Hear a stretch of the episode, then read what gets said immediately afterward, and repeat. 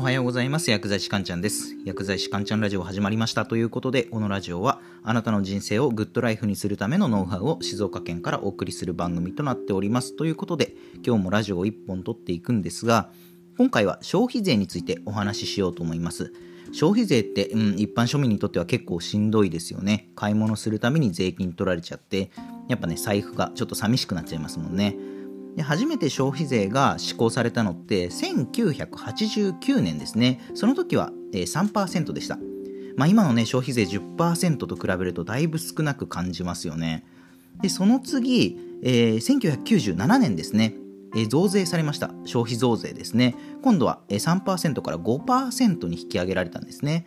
で、さらにそれからななねんごのにせんじゅうよねんですね、安倍内閣の時に はちパーセント に引き上げられて、で、さらにそのごねんご、にせんじゅうきゅうねんのじゅうがつですね、現在の じゅっパーセント に引き上げられたっていう経緯なんですよ。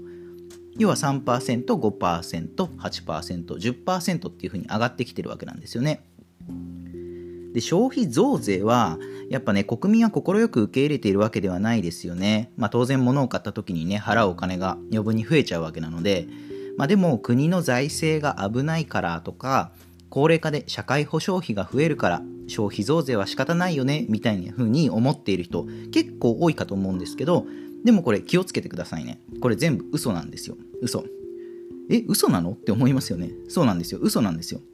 まあ、順番に説明していきます。で、ここで一番大切になってくるのが今日のテーマですね。日本人の きゅうじゅうきゅうパーセント が知らない消費税の本当の意味とは、ということなんですけれども、そうですね、この消費税の意味を理解していくことって実はものすごく重要なんですよ。ほとんどの人が、いや消費税って単に税金でしょくらいにしか思ってないと思うんですけど、その考え方だと本当に搾取されちゃいます。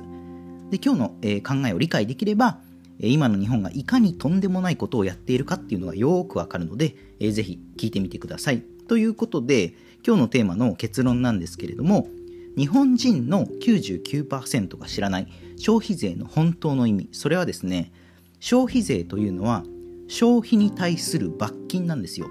消費に対する罰金。罰金って何のためにありますか、本来。罰金ってその行為をさせないためにあるわけですよね。例えば、じゃあ車の運転はスピードを出しすぎちゃったら、まあ、事故が起きる可能性が高くなるので危険なわけなんですよね。だからスピード違反で罰金を取るわけですよね。つまりですね、スピードを出させないために罰金があるわけなんですよ。その行為をさせないためにお金を取るわけなんですよね。じゃあ消費税は何なのって話で、消費に対する罰金っていうことは消費を止めるためにあるわけなんですよ、消費税って。もちろんね、物価も給料とかも年々上がって景気が良くなりすぎちゃっている時に、じゃあ消費税という罰金を高くして景気を落ち着かせましょうかっていうのが消費増税の正しいやり方なわけなんですよ。ここで考えてほしいのが、今の日本は消費を抑えた方がいいですか、どうですかっていうことなんですよね。消費を抑えちゃダメですよね。今不景気って言われているので、むしろ逆で、消費が冷え込んでいる今の日本の状況下では消費税は上げるのではなく下げるべきなんですよね。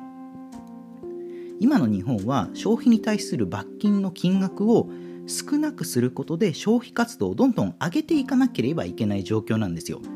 これ聞くと、いやでも国の財政上厳しいし、高齢化も進んでるわけだし、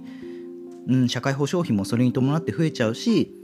だったら消費増税は仕方ないんじゃないみたいな風に言う人いますけど、もうそれはね、完全にもう洗脳されている国の思うツボなわけなんですよ。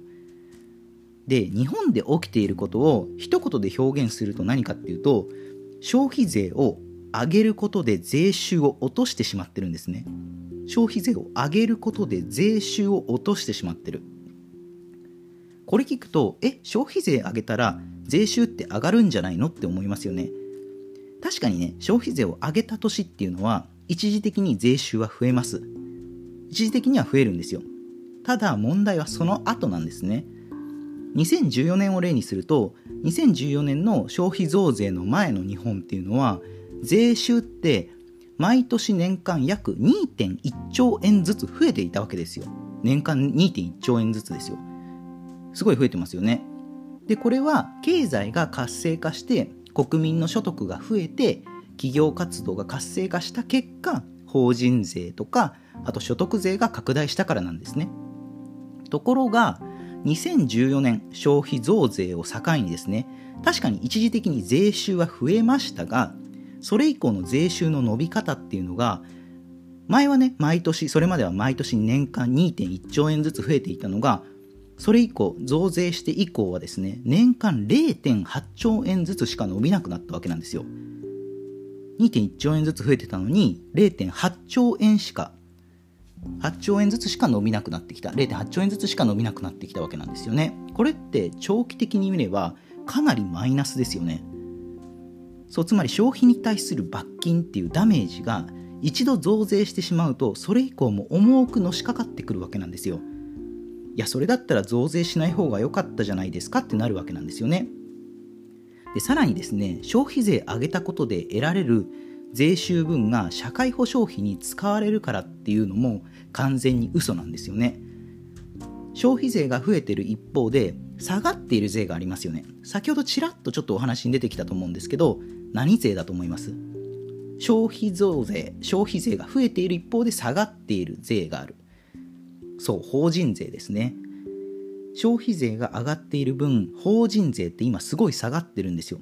つまり大企業からの莫大な税収はどんどん少なくなっていってるわけなんですよ。そう、これ言い換えると、消費増税で一般庶民からガーって巻き上げたお金を、そのお金を企業にはいどうぞってあげているのと同じなんですよね。そう、実は消費税って社会保障費になんて全く使われていないわけなんですよね。これ聞くと結構衝撃ですよね。じゃあ私たちはどうすればいいんですかっていうことで、アクションプランなんですが、アクションプランは一つですね。勉強して選挙に行きましょうっていうことです。勉強して選挙に行きましょうっていうことですね。で、今の政治家は税金とか、まあ、金融リテラシーですね。金融リテラシーが高い、まあ、正しい貨幣観を持っている人ってかなり少ないように感じるんですね。よくよく考えてみれば、政治家って、まあ、何かの専門家とかではないですよね。票を集めることに関しては専門かもしれないですけど、いや、じゃあ景気悪いのは政治家のせいなのかっていう話になるんですが、それはですね、僕ちょっと違うと思っていて、それなぜかっていうと、じゃあその政治家を選んだ人は誰ですかっていう話なんですよ。そう、私たち国民なんですよね。政治家のせいにするのは簡単ですよ。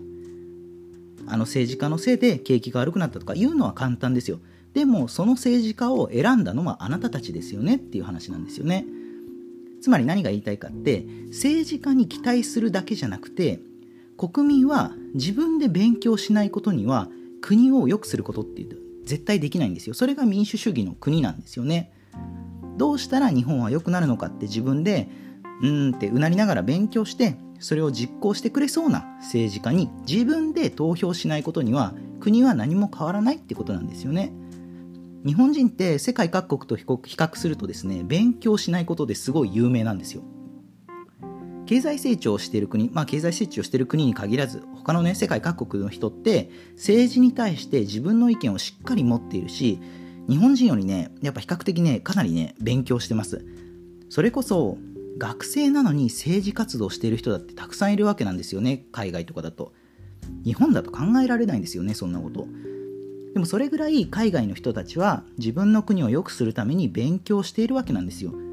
なので日本人もたくさん勉強して、一人でも多くの人が選挙に行くようになれば、少しずつ日本は変わってくるんじゃないのかなっていうふうに僕は思うわけなんですよね。というわけで最後まとめですね。今日のお話のテーマで、日本人の きゅうじゅうきゅうパーセント が知らない消費税の本当の意味とはということで、それはですね、消費税は消費に対する罰金ですね。消費に対する罰金。じゃあ私たちは具体的にどうしていけばいいか。アクションプランは一つ、勉強して選挙に行きましょうということですね。では今日の内容は以上になります。いかがだったでしょうか。あなたの人生がグッドライフになりますように、薬剤師かんちゃんでした。では皆さん、良い一日を。